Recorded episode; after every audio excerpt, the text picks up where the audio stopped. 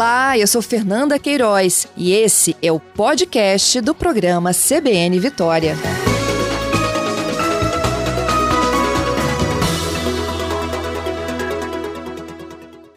Eu vou voltar aqui ao que eu prometi logo na abertura do programa, explicar para todos vocês o que são variantes, o que significa de fato a predominância dessa variante do Reino Unido em casos que estão sendo notificados a partir de agora no Espírito Santo. Meu convidado é o Dr. Rodrigo Rodrigues, ele é coordenador geral do Laboratório Central da Secretaria de Estado da Saúde. Doutor Rodrigo, bom dia. Bom dia, Fernanda. Bom dia a todos os ouvintes da Rádio CBN. É um prazer estar aqui com vocês novamente, trazendo tudo o que a gente tem feito aqui no LACEN, na tentativa de entender essa pandemia que nos aflige já há mais de 13 meses, né? É verdade, doutor. Doutor, ontem né, houve a divulgação numa coletiva de imprensa dos estudos que foram coordenados pelo senhor, pelo LACEN, da presença das diferentes variantes, são sete, né, ao todo, já identificadas através de sequenciamentos genéticos aqui no estado, em pessoas que positivaram para a Covid-19. Eu queria começar é, pedindo para o senhor, lá no básico mesmo, né, o que significa uma variante quando a gente está assim, no, no meio de uma pandemia? Como que vocês conseguiram identificar essas sete variações do SARS-CoV-2 e qual é o grau de preocupação com cada uma delas? Tá, vamos bem de uma forma bem simples, tentar explicar o que é uma variante. Um vírus ou qualquer outro organismo, ele pode sofrer mutações. Às vezes, essa mutação, ela provoca alterações nesse organismo que fazem com que ele se apresente né, de uma forma diferente. Às vezes, essas diferenças afetam o comportamento desse organismo. De uma forma bem grosseira, a gente poderia pensar o seguinte: existem vários cães. Né? Todo mundo conhece um cachorrinho, mas todos os cachorrinhos são iguais? Não, eles são de raças diferentes. Uhum. Mas a espécie é a mesma. Então, assim, é claro que para o vírus, essa analogia ela, ela fica bem distante, mas o que nós temos é um organismo um microorganismo, que é o vírus, que é o SARS-CoV-2, que toda vez que ele multiplica, ele pode introduzir no, no, genoma dele, o genoma dele é uma fita de RNA, que é onde ele guarda toda a informação genética dele. Toda vez que ele multiplica, mutações vão ocorrendo. E essas mutações, elas ocorrem ao acaso. Algumas vão fazer com que o vírus fique mais infeccioso, outros vão fazer que ele perca essa capacidade de infectar. E como a transmissão ocorre de pessoa para pessoa, aqueles vírus que sofreram mutações e adquiriram uma vantagem na transmissão, eles começam a predominar dentro da pandemia. Então, hoje, nós temos um número bem maior de variantes do que nós encontramos lá no início da pandemia, em março de 2020. Todos os dias, novas variantes têm sido descritas. É, me perguntaram, mas a gente nunca vai parar? Vai, porque vai chegar em um determinado momento que todas as possibilidades de mutação nesse vírus serão conhecidas. Mas até que a gente chegue ao término dessas possibilidades, muitas novas variantes ainda vão surgir. Essas variantes, elas são classificadas de acordo com a, o grau de infecciosidade, né, da capacidade que ela pode transmitir, ou a que a gente chama de virulência, e a capacidade de produzir uma doença mais grave. De todas que foram identificadas até o momento no mundo, existem três que foram chamadas de variantes de preocupação. Ah. É um termo em inglês, e então ela, ela, a sigla dela é VOC. São três. A do Reino Unido, que é a B117, a que foi encontrada na África do Sul, que é a B11351, E nós temos também a variante brasileira, que é chamada de variante de Manaus, que é a P1. Essas três, elas apresentam mutações importantes que aumentam a capacidade de transmissão e também a gravidade da, do quadro encontrado quando a, a pessoa é infectada por uma dessas três. O que nós mostramos no estudo foi que existem variantes circulando no, no estado do Espírito Santo, isso foi feito primeiro em parceria com a Fiocruz. As amostras são encaminhadas para, para o centro de, de, de monitoramento genético né, do Covid lá na Fiocruz. Foram feitos uh, vários sequenciamentos e foram detectados das sete, seis. Então, lá na Fiocruz foi identificado seis das sete que nós temos aqui circulando. Em um outro estudo que foi realizado em parceria com a UFMG e FUNED, o, o, LACEN não participou desse momento, uma amostra capixaba foi identificada como portadora de uma outra linhagem, que aí no caso seria essa linhagem do Reino Unido. Bom, isso foi uh, reportado no início de fevereiro.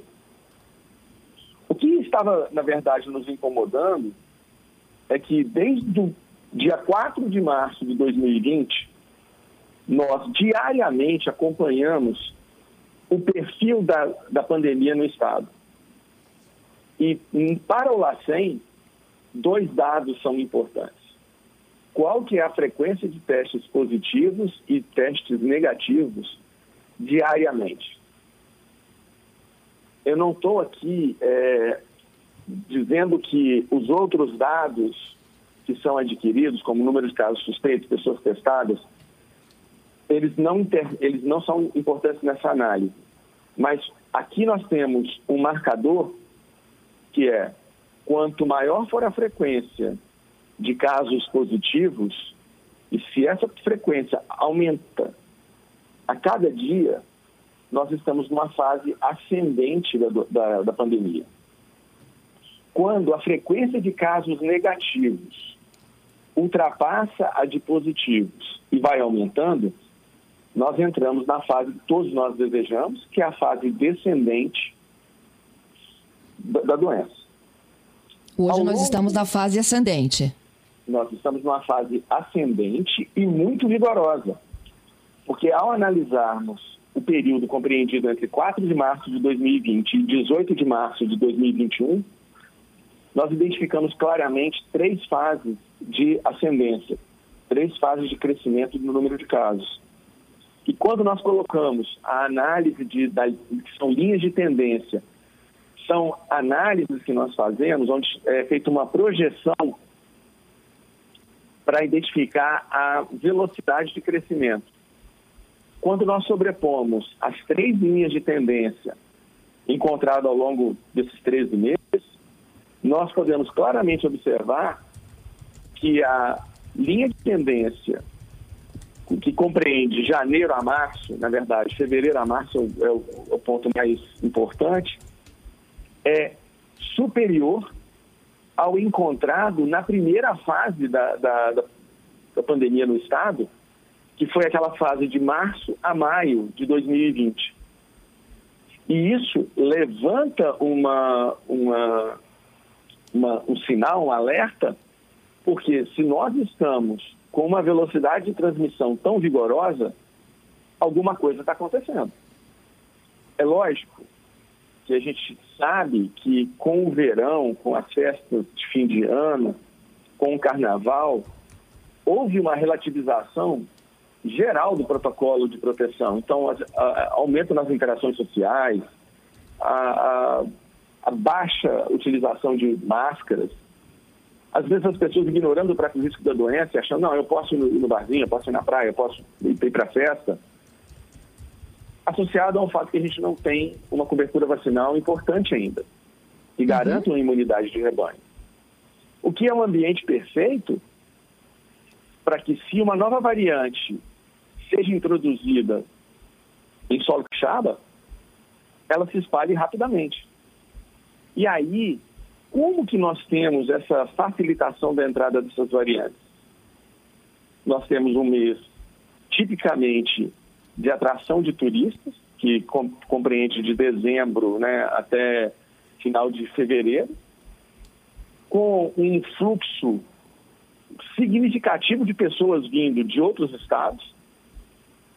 E lembrando que nesses estados, em especial aqueles estados que nos cercam, né, Rio de Janeiro, Minas, Bahia, mas não podendo esquecer também de São Paulo, Goiás e do próprio Distrito Federal, já existia a circulação dessa variante B117, como foi demonstrado no estudo da FUNED e da UFMG.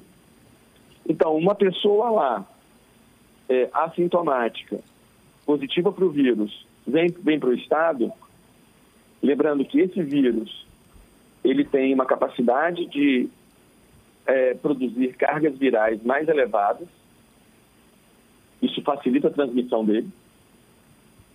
Ele pode rapidamente infectar outras pessoas. E nesse estudo que nós conduzimos aqui, é, nós observamos que 4% das pessoas que foram é, testadas pelo LACEN, que foram encaminhadas, na verdade, por serviços de saúde nos diversos municípios do estado do Espírito Santo, 4% delas vinham de outros estados. E ao, ao todo são em torno de umas 50 pessoas, com uma grande concentração de pessoas vindo de Minas Gerais e de Rondônia. Desses 50, aproximadamente 29, ou, aliás, é, minto, 31 pessoas vieram do, de, dois estados, uhum. o que uhum. facilitaria a entrada né, aqui no estado. E aí a gente vai ver o mapa aonde nós plotamos em uma escala de tempo o aparecimento de casos nos municípios.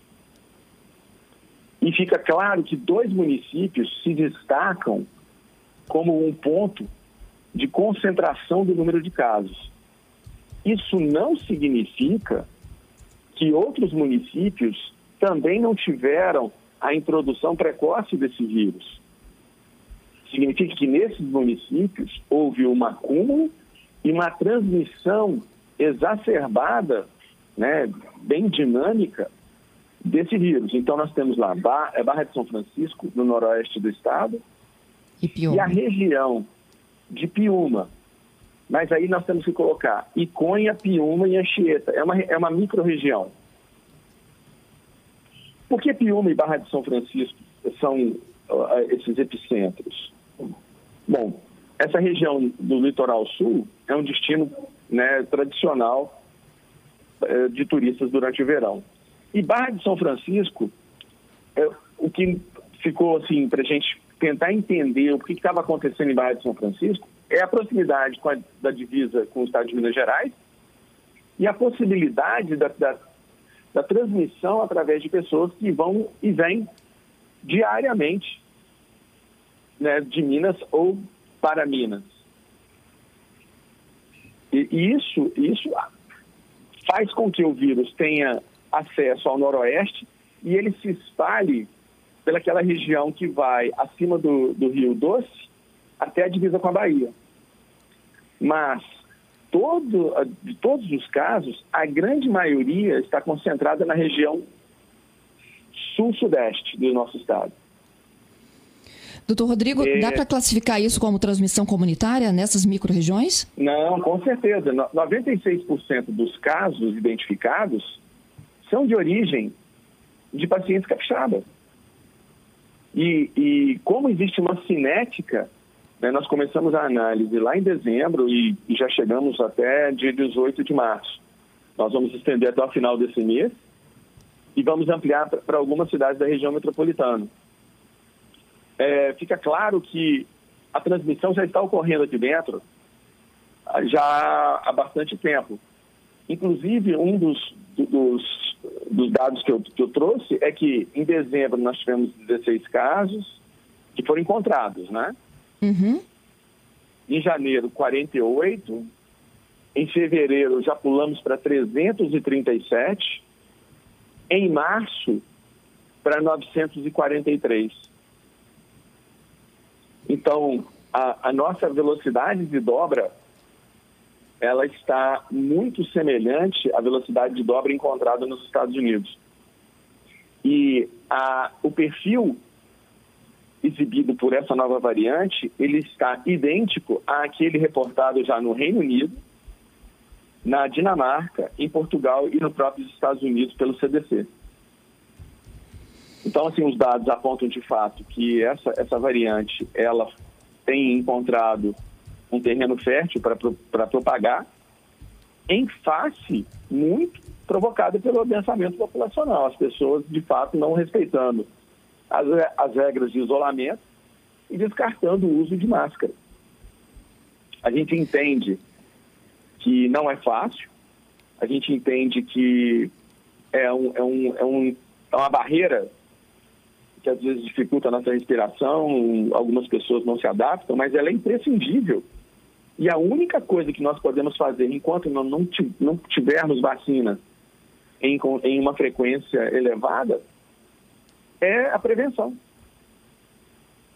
E ontem eu, eu mencionei um, um, uma questão que também é muito importante, que hoje o que nós estamos vivendo lá nos hospitais é reflexo do que foi feito há 14, às vezes 21 dias atrás. O que bate perfeitamente com a, o, toda a aglomeração durante o carnaval. Então, é esse período de quarentena, que é uma decisão acertada e sábia do nosso governador, ela é imprescindível que seja seguida à risca pela população porque o efeito dela não será percebido nesses 14 dias. Começará a ser sentido após os 14 dias. Nós estamos investindo 14 dias para que daqui a 14, 21 dias à frente, possamos ter dias mais a menos com notícias mais agradáveis aqui no Estado. Bom, gente, eu estou conversando ao vivo com o Dr. Rodrigo Rodrigues, ele é coordenador geral do Laboratório Central da Secretaria de Estado da Saúde. Ele coordena os estudos sobre variantes da, do coronavírus, do SARS-CoV-2 aqui no estado. E aí, doutor Rodrigo, rapidamente para quem chegou agora, nós estamos ao vivo na Rádio CBN Vitória e também no portal A Gazeta, conversando com internautas e ouvintes neste momento aqui da pandemia. É, resumidamente, a gente tem então cl claramente identificada a terceira onda, provocada já pela variante, correto? Sim, correto. Transmissão comunitária das variantes já identificadas aqui no estado. E aí eu falo, transmissão comunitária nas micro-regiões identificadas ou no Espírito Santo já se classifica como transmissão comunitária? na verdade, no Espírito Santo como, como um todo. Nós encontramos essa variante até o momento em 65 municípios dos nossos 78. Uhum. Né? É... Temos duas regiões que são com maior frequência. Uma região que ainda está sendo estudada, que é a região metropolitana, a região da Grande Vitória. Nós não temos todos os dados compilados ainda, deve, devemos ter isso até o final dessa semana. E nos indica que o Estado como um todo, ele vive a transmissão comunitária e galopante, como os dados apresentados nos mostram. Bom, das três variantes identificadas como mais graves do mundo, a gente tem duas delas, não é isso? Menos a africana. Na verdade, é, a gente tem que colocar isso em contexto. O, o P1, e a B117 foram de fato identificados no Espírito Santo. Só que a variante amazônica, a P1, ainda não foi identificada em casos de pacientes capixabas. Nós identificamos a presença dessa P1 nos pacientes que foram transferidos de Manaus para o estado do Espírito Santo para poder é, ter atendimento hospitalar né, e internação nas UTIs capixabas. Entendido. Quando eles chegaram ao, ao Jaime, nós processamos essas, essas amostras e encaminhamos para um sequenciamento rápido na Fiocruz. E lá foi identificada a presença da variante P1. No estado, o que eu posso dizer que circula, nós temos. Reino aí vamos falar alguns números que são linhagens do vírus. Uhum. Nós temos a B1.1.143, em pequena, em pequena concentração. Temos a B1.1.28 e a ponto 33, que são as que circulam desde o início da pandemia. Já encontramos uma chamada B40, que também é minoritária, não, não, não aparece em, com, com grande frequência. Encontramos já em 60% das amostras testadas a P2, que é uma outra variante brasileira, ela já descrita no país inteiro, com grande predominância na, na região sul-sudeste do Brasil. A P1 só foi identificada em amostras de pacientes manauaras. E agora a B117, que é do Reino Unido, que passa a ser identificada como caso de transmissão comunitária em 1.345 indivíduos, que, pacientes, na verdade, que foram testados pelo LACEN. Ok. É, as pessoas estão é, me perguntando aqui, né, como que elas, essas variantes poderiam ter chegado ao estado. O senhor lembrou aí do período de férias, né, do período de carnaval. Elas podem ter chegado através, por exemplo, de turistas, como também de uma pessoa que esteve em outros estados onde, onde essa variante já teria é, sido é, contaminada, ou não? Perfeitamente. A, a, a transmissão ela pode ter ocorrido porque pessoas vieram de fora do estado para o estado ou algum capixaba que viajou para um outro destino. Aqui a gente sabe que os, as viagens internacionais elas são limitadas, então muito provavelmente nós, nós tivemos capixabas que foram para estados que nos, nos, são vizinhos a nós, ou até mesmo em outras regiões, que podem ter adquirido essa infecção e trazido para, para o estado. Uma outra possibilidade uhum. também é que o transporte rodoviário que cruza o estado você pode ter motoristas, você pode ter passageiros de ônibus que cruzam o estado trazendo isso e, às vezes, transmitindo para alguém no ponto de parada. São possibilidades que a gente não, não tem como excluir. É porque tem vários aqui me perguntando se essas variantes teriam sido é, inseridas né, no contexto capixaba por conta do, do, da acolhida a pacientes de outros estados que tratavam também de Covid-19. É, os pacientes que vieram para o estado, né, aí nós temos pacientes de Manaus, de, de Rondônia e de Santa Catarina. É, eles, todas as amostras deles, quando eles chegavam no estado, a gente mandava para sequenciar. E nenhuma delas apresentou a, a B17. A maior parte deles era P1. Então, assim, nós não temos aqui. E todos os, os profissionais de saúde que fizeram o atendimento, o acolhimento, até mesmo o transporte desses pacientes, foram sistematicamente avaliados, inclusive com coletas seriadas em dias alternados. Assim, eu estou falando em fazer uma coleta de suave repetida oito vezes, às vezes dez vezes, nessas pessoas, para que a gente pudesse monitorar qualquer caso de transmissão desse, desses vírus. E até o momento, nós não encontramos nenhuma amostra positiva para a P1. Ok. Doutor Rodrigo, é, a, a, ênfase que vocês dão à agressividade desta variante da, do Reino Unido, estou voltando a falar agora do, do Reino Unido, e também Sim. a possibilidade dela levar mais a óbitos, é porque a gente adquiriu uma resistência, uma certa imunidade com as outras cepas, ou porque ela realmente ela se fortaleceu ao longo desses 13 meses de pandemia. E eu queria entender também por que, que vocês falam que ela contamina mais jovens. Tá. É, a gente tem que voltar naquela conversa nossa né, da, do surgimento das variantes. Uhum. A gente fala de mutação. É, a mutação, na evolução dos seres vivos, apesar do, da partícula viral não ser considerada um organismo vivo, né, ele só é vivo quando está dentro da célula, porque ele não tem nenhuma, é, nenhum sistema celular que funciona o tempo inteiro. Qualquer organismo que sofre mutações, ele está tá em busca de evolução. Então, a gente sabe que na face da Terra houve uma sucessão de várias espécies que foram sofrendo mutações e se tornando mais adaptadas ao ambiente. Isso é a mesma coisa que acontece com um microorganismo infeccioso. O, é, qualquer organismo ele tem que sofrer mutações para se adaptar às novas condições. No caso, se nós tivermos já algum contato com esse vírus, nós temos um sistema imune que já possui ferramentas para nos defender, pelo menos em parte. O que, que acontece com esse vírus?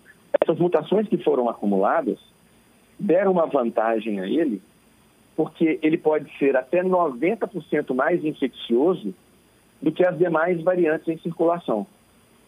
Então, se você tem um ambiente onde você tem 10 pessoas infectadas por 10 variantes diferentes, e essas 10 pessoas chegam numa outra sala onde tem 100 pessoas não infectadas ainda. Se você tem uma variante que é 90% mais eficaz na transmissão, essas 100 pessoas têm chance de adquirir a infecção com mais facilidade dessa variante que tem essa, essa, essa diferenciação. Então, você torna ela mais é, adaptada e mais, eu não vou dizer, chamar de taxa de sucesso, né, porque isso não é, não é uma coisa boa, mas ela tem uma capacidade de infecção avantajada em relação às demais. Uhum. E isso foi feito é, é, e foi confirmado em estudos individuais e independentes em vários países do mundo. A variante B117, que é a variante do Reino Unido, ela tem essa capacidade. Um outro estudo publicado recentemente por um grupo inglês é, mostrou que pessoas infectadas por essa variante apresentam um risco de morte até 61% maior do que se ela fosse infectada por qualquer outra das, dessas variantes presentes. Então, a introdução da B117, ela é preocupante, porque é, ela tem uma capacidade de infecção mais avantajada e ela pode produzir uma doença mais grave que pode levar a óbito. E por que os jovens? Que ela tá, exatamente, por que, que ela está cometendo os jovens? Infelizmente, durante os meses de, de verão, nós tivemos diversas demonstrações de total desrespeito ao, ao, ao, isolamento. Festas que aconteceram, quantos casos vocês noticiaram na, na mídia? Né? Então, nós temos pessoas de, um, de uma faixa etária mais jovem aglomerando-se em ambientes muitas vezes fechados, sem uso de máscara. E aí, uma pessoa ali dentro, mesmo que assintomático, está produzindo uma carga viral elevada dessa variante. Então você trouxe uma população desprotegida em contato com uma variante que é altamente infecciosa. Entendido. As pessoas que, que guardaram o distanciamento, o isolamento, é exatamente a faixa etária que era considerada o grupo de risco na, na primeira parte, que era a faixa etária acima dos seus 50. Enquanto que a população jovem se achava, não vou dizer, é, é impermeável à transmissão, mas ela se achava resistente, porque esse vírus ele tem um tropismo, né? ele tem um alvo pessoas com a, a idade um pouco mais avançada. E aí a pandemia mostra exatamente que isso não existe. Basta você aglomerar, não respeitar as regras de proteção em presença de um vírus altamente agressivo que você vai contrair essa infecção. É, independentemente de jovens ou não, quem está mais exposto e menos protegido corre risco de se contaminar, é isso? Exatamente. Tá. O que nós observamos agora, com esse aumento no número de casos, é, a, houve, é claro, pacientes de todas as faixas etárias. Uhum. Mas nós percebemos que houve uma mudança no padrão entre os mais jovens. Então, nós tivemos provocados por essa cepa, né, por essa variante do Reino Unido, um aumento nas faixas etárias compreendidas entre 10 e 30 anos, que exatamente bate com o grupo que estava violando né, as regras de isolamento. Doutor Rodrigo, quem já teve não está imune, então, às variações? Então, é, existem dois trabalhos que são, eu considero que são trabalhos clássicos. Um trabalho foi feito na Dinamarca, e esse trabalho, Fernando, para você ter uma ideia, eles pegaram a população da Dinamarca, que tem aproximadamente o tamanho do Espírito Santo. São 4 milhões de pessoas. E sequenciaram todo mundo. Na primeira é, é, oportunidade que eles tiveram a doença e na segunda vez que apresentaram algum sintoma eles encontraram uma taxa de reinfecção muito baixa. Mas isso foi feito em um momento onde as variantes que estavam circulando eram basicamente as mesmas. O que, que aconteceu desse momento para cá? O que nós estamos experimentando hoje no Brasil está acontecendo na, na Europa, nos Estados Unidos, que é uma sobreposição das variantes que estavam circulando por novas que estão sendo introduzidas. A introdução de novas variantes pode levar, sim, ao adoecimento. Isso acontece, por exemplo, com variantes do H1N1. Você uhum. hoje tem uma, uma, uma doença provocada pela influenza, mas se sofre alguma mutação, você pode se tornar susceptível novamente. Obviamente, a doença, ela é uma doença que vai vir mais branda. Né? Então, Isso assim, se aplica também às vacinas? Então, Essa mesma relação se aplica às vacinas? Sim e não. É, é, eu, sei que essa, esse tipo de, de, de, resposta ele é meio confuso, mas eu vou explicar por quê. Uhum. as mutações elas se espalham ao longo do genoma do vírus.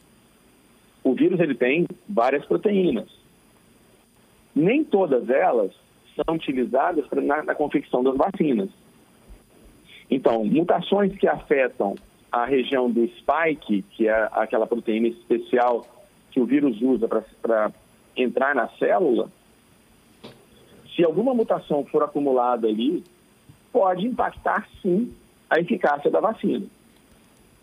Mas um outro estudo mostrou, pelo menos com dados que nós temos até o momento, que estas mutações elas não foram suficientes para abolir o efeito protetor das vacinas completamente.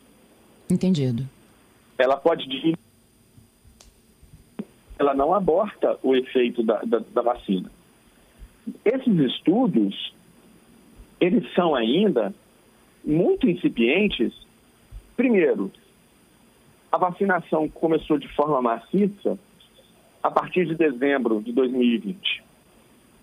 Nós temos a descrição de novas variantes que foram feitas a partir de setembro, outubro, janeiro. Esse, é, é, essa, esse mês passado mesmo, é, em um estudo em conjunto com a, com a Fiocruz, nós, nós mandamos para publicação de uma nova variante, que precisa ser estudada também. É uma variante que foi detectada em alguns estados do, do país, não foi detectada no Espírito Santo ainda. E, como eu disse inicialmente, outras variantes vão surgir. Só que nós não sabemos ainda qual é o efeito prático na proteção vacinal do surgimento dessas variantes. Então, estudos são necessários. É, é um momento que o país tem que investir em pesquisa, tem que garantir a execução de metodologias avançadas, porque a velocidade com que esse vírus evolui é infinitamente maior do que a nossa capacidade de acompanhar em tempo real essas, essas mudanças. Então, é, é, é imprescindível que existam vários pesquisadores trabalhando simultaneamente, olhando os vários aspectos desse novo coronavírus. É, a ciência no mundo, ela sofreu é, um grande incentivo na década de 80 com o advento da pandemia do HIV, que propulsionou o desenvolvimento de novas tecnologias e usadas até hoje no diagnóstico e monitoramento de novas doenças. A mesma coisa está acontecendo com o Covid. Quantas novidades, quantas inovações já foram produzidas nesse curto espaço de tempo? Ciência ainda é o melhor remédio. Isso aí. A gente pode, com a ciência, contribuir muito para que essa pandemia se finde rapidamente e para que a gente esteja preparado para as próximas que virão. Porque pandemias na história da humanidade são fenômenos cíclicos. Nossa, mas que para a próxima a gente tem um bom intervalo de pelo menos um século, né, doutor? Eu espero não estar vivo. Eu também. oh, Mas eu aqui, vou finalizando. Mas, exemplo, a gente, no século passado, nós já tivemos alguns, algumas pandemias barra epidemias grandes, né? Isso aí. A gente não pode esquecer que ele é cíclico, né? E a gente precisa realmente, de fato, estar preparado aí para as próximas que virão. Doutor Rodrigo, eu te agradeço muito pela gentileza, por todas essas orientações e explicações. Eu acho que são é, palavras novas no cotidiano do capixaba, né? Variante, P1, B117, e eu acho que foi importante, né, com a tranquilidade do senhor, a gente poder explicar o que cada uma delas representa, qual é a agressividade, qual é a possibilidade disso levar a um quadro muito mais letal, para que as pessoas de fato tenham consciência do que está acontecendo, que momento é esse que a gente está vivendo da pandemia. Fernando, eu agradeço a oportunidade de estar aqui junto com você e, e todos os nossos ouvintes e, e, colocar né, o LACEN e a Secretaria de Saúde à disposição para explicar sempre que for possível o que está ocorrendo de uma forma tranquila. Eu acho que é um momento, é um momento importante, mas eu volto a falar. Como disse nosso governador, é imprescindível que cada capixaba nos auxilie nesse enfrentamento. É, essa guerra é uma guerra de todos nós. É, não é fácil, não vai ser fácil, mas a, a gente pode ter a certeza que a gente vai conseguir vencer se nós nos unirmos nesse momento. É isso aí. Bom trabalho para o senhor, viu, doutor? Muito obrigado. Bom dia a todos.